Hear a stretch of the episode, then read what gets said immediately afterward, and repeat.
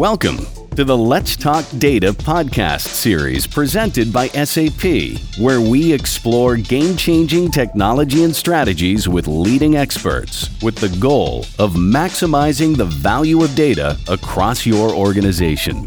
If you haven't done so already, please follow or subscribe to our podcast on your favorite channel to stay tuned in. Hello, everybody, and welcome to our SAP Let's Talk Data podcast series. This episode today is called Managing and Maximizing Data and Human Capital Management. My name is Camilla Dalian. I lead SAP's BTP ecosystem monetization, where I have the privilege of talking to partners all the time about how they're innovating with BTP technology. I'm the host of today's podcast, and I'm thrilled to be joined today by a colleague from SAP's partner Accenture to talk about this topic, but I'm going to let him introduce himself. Ari?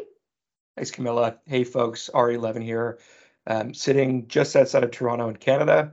Been with Accenture for 15 years or so, almost all of that in the SAP HCM and SuccessFactors space. I say I wear a couple of different hats solution architect, um, delivery lead, pre sales lead, but um, yeah, kind of kind of used to doing it all. Um, and worthwhile mentioning also, Camilla, um, I represent a specific organization within Accenture called Accenture Software for Human Capital Management, and we had been in the business of extending SAP solutions for a long time now. You know, so in the ECC space, we created ABAP bolt-ons to SAP HCM to kind of fill gaps as we saw them, our customers saw them, or SAP yourselves saw them. Um, and then when uh, SuccessFactors was acquired, and at the time the NetWeaver Cloud platform was offered as a platform as a service, we jumped on the bandwagon immediately because we knew it was important for uh, us to be able to help our customers by extending so, uh, SuccessFactors. So now, very happy partners uh, utilizing BTP to the to the best of our capabilities, and also happy that we've probably been the longest partner with you folks doing so. Yeah, absolutely. That's where our paths cross. So you're doing exactly what we want our ecosystem to do. You're developing innovations on BTP for the benefit of our customers. So thank you for for doing that and for being a partner um, for so long. So thanks again for being here today. I know you're going to be sharing your perspectives on several topics. Human capital management, obviously, that's a title and name of this episode. Also, platform technologies, BTP in this case, partnering, and most importantly, your customers, which are also our customers. So let's start with this. We've had a long standing relationship between Accenture and SAP that goes back over 40 years. And during that process, Accenture has become one of SAP's leading business partners. And we work together on a, lots of different things, a variety of topics, all the way from product innovation to development to delivery. And when it comes specifically to human capital management, I would say what, what I've seen is things have gotten a lot more complex so, human resource professionals, they have a lot more data at their fingertips, a lot more requests, things are happening fast, and they're also at the same time managing multi landscape, uh, multi system landscapes. So, within that context, when you think about the customers that are using SAP ERP, Human Capital Management, HCM, our systems, and that they want to be more effective, more efficient, um, but at the same time, they want to make sure that they're doing what they can to minimize risk. And they also want full flexibility, you know, with all that, you know, backdrop, they want full flexibility to adopt next gen software and take decisions quickly. What do you think about that? And what are you seeing? And what do you think the main human resource management or capital management um, challenges are that Accenture is seeing with the customers? Yeah, look, so we'll stay focused on data here. And what I would say is that um, you know, we're we're following the SuccessFactors life cycle. So if you think about it, what we used to do a decade ago was we really focused just on data migration. All of our customers were worried about how do I take my kind of my HR data and move it from you know our SAP HCM on-prem systems and into the cloud and SuccessFactors, and that's kind of where we did the bulk of our work. Um, and still do a lot of that today, by the way. Um, but I think that what we're seeing more and more is a focus as customers become more mature on kind of two specific areas. And I'd say one of them is data security. Um, and that's you know pretty clear with um, regula- regulations like GDPR, California protections, et cetera. Um, and then the other kind of big area that we deal with is data quality. I think there, there's a major realization from organizations that data is the lifeblood of a company.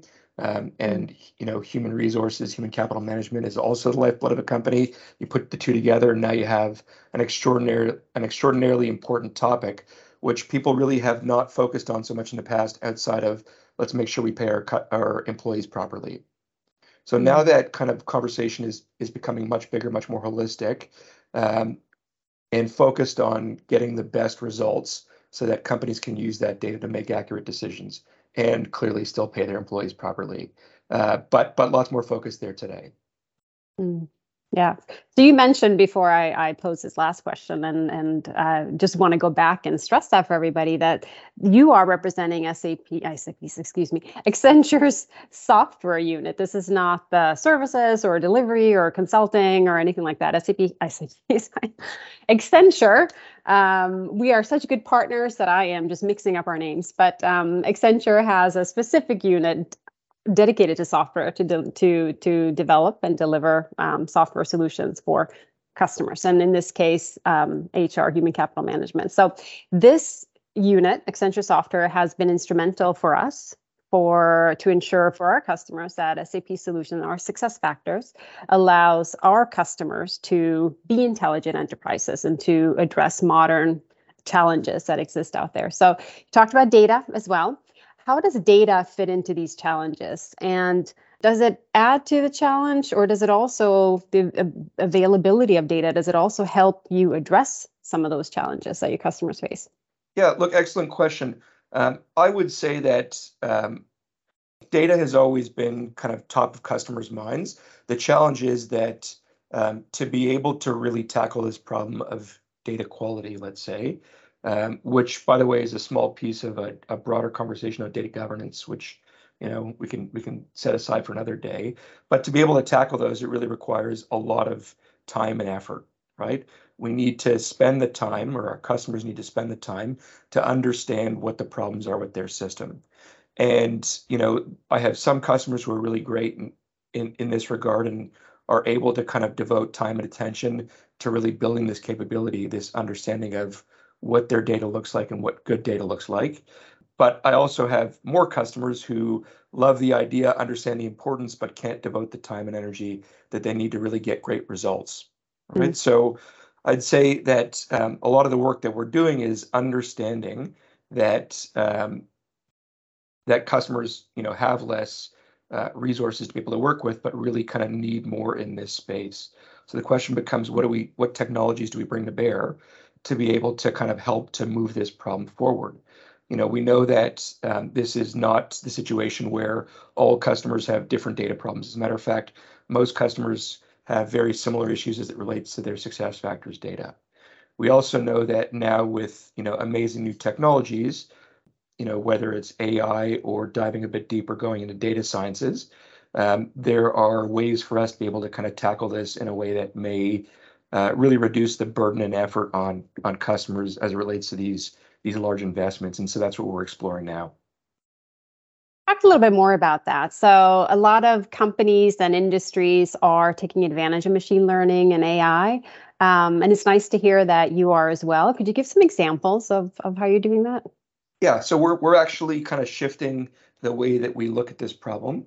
You know, we used to sit down with customers and say, okay, well, let's let's have a workshop or a couple of workshops and discuss you know what what specific data you capture and you know the requirements around how you capture that data and what what makes it good or bad data and then work to kind of configure and and build and test those requirements uh, to give customers a handle on what their data looks like okay mm. um, but now what we're doing is we're we're finding that we have the ability to be able to use an ai to kind of scan big sets of data without being specific uh, to fields or requirements.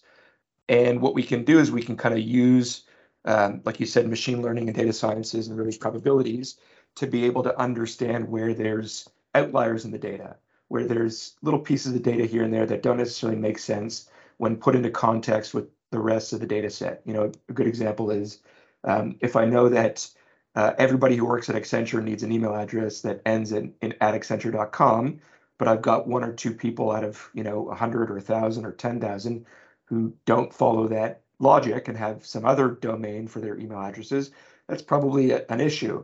And I don't really mm. need a business person to tell me that that's an issue. I can I can mm-hmm. you know have some smarts to understand that that's an outlier and call that out for for a customer.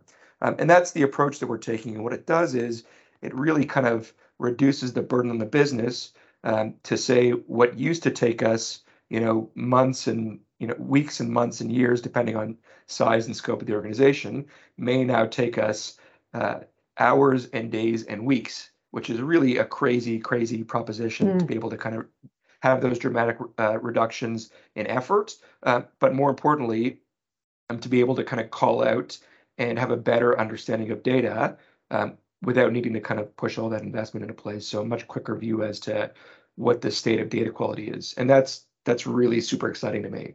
Mm, that's great. Are customers getting used to that as well? They now want everything that quickly.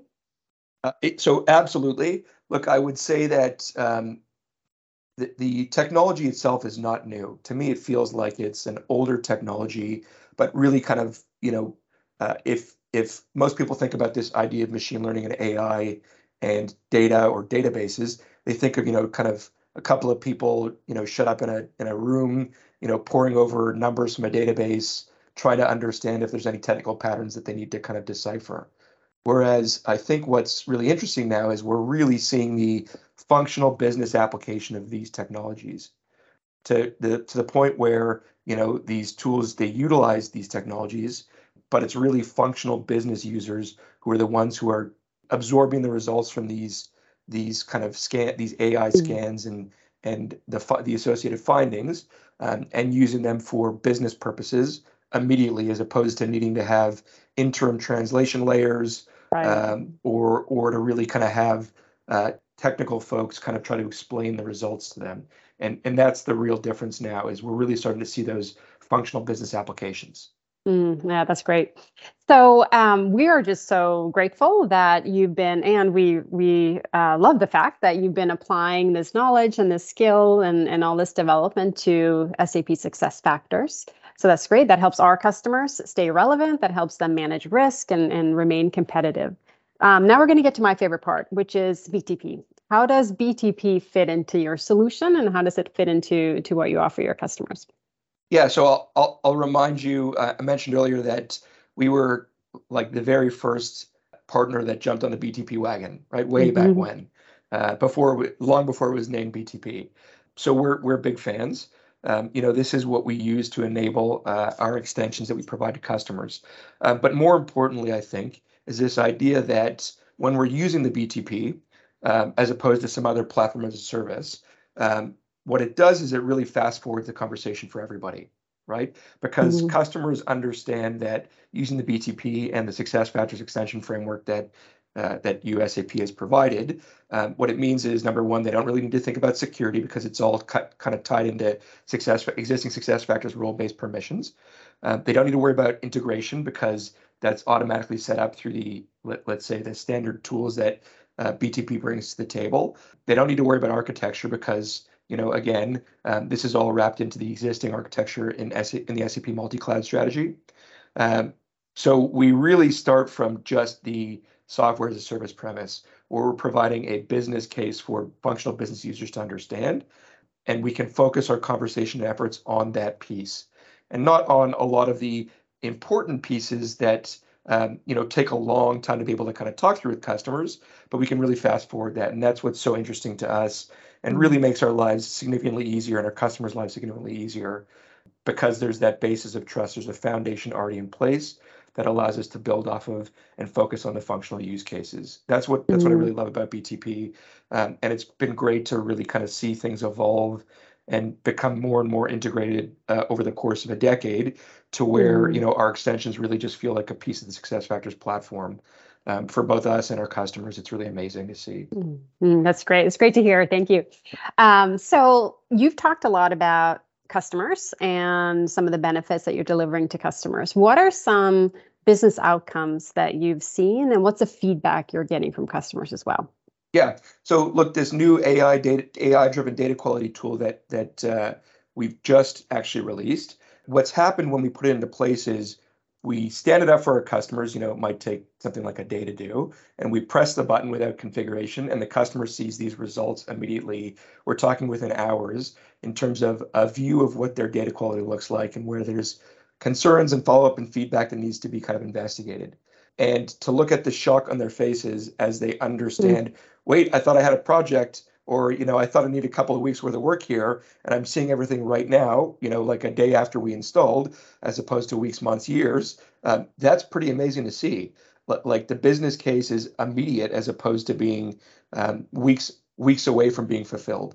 So yeah i think that's what we're seeing. We're seeing customers turn this on st- stand it up press a button and we're seeing results like business relevant important results um, that have an impact on the bottom line immediately. And I think that that that idea uh, really kind of shows that you know we're on the wrong we're sorry we're on the right track as it relates to really trying to reduce time and effort for our customers implementation and take them straight to the business value that we're providing um, which is better data for our customers better data with which to make decisions with better data uh, so that we don't pay employees incorrectly it's really great to see that that runway kind of collapse. Um, and I think it's a, I actually think it's a big sea change in how data quality will be dealt with in the future mm-hmm. for customers. And we're kind of we're right on the on the edge here, so it's it's exciting to see. Mm-hmm. Yeah, definitely the right path. So uh, thank you for sharing that. I this is exactly what partnering is about. Is two companies coming together, sharing their skills, their technology, their um, services and for the benefit of the customer. So that's great. And I think that sets a great foundation for the next 40 years between SAP and uh, Accenture. So Agreed. Thank you again for being here. I appreciate that. And to the audience, thank you for listening to the podcast today. To learn more about Accenture and SAP, please see the links in the description. And if you enjoy this podcast, check out the rest of the SAP Let's Talk Data series. See you next time. We hope you enjoyed the podcast. Check out the show notes for additional links to information. And please subscribe or follow to join us on the next episode of Let's Talk Data presented by SAP.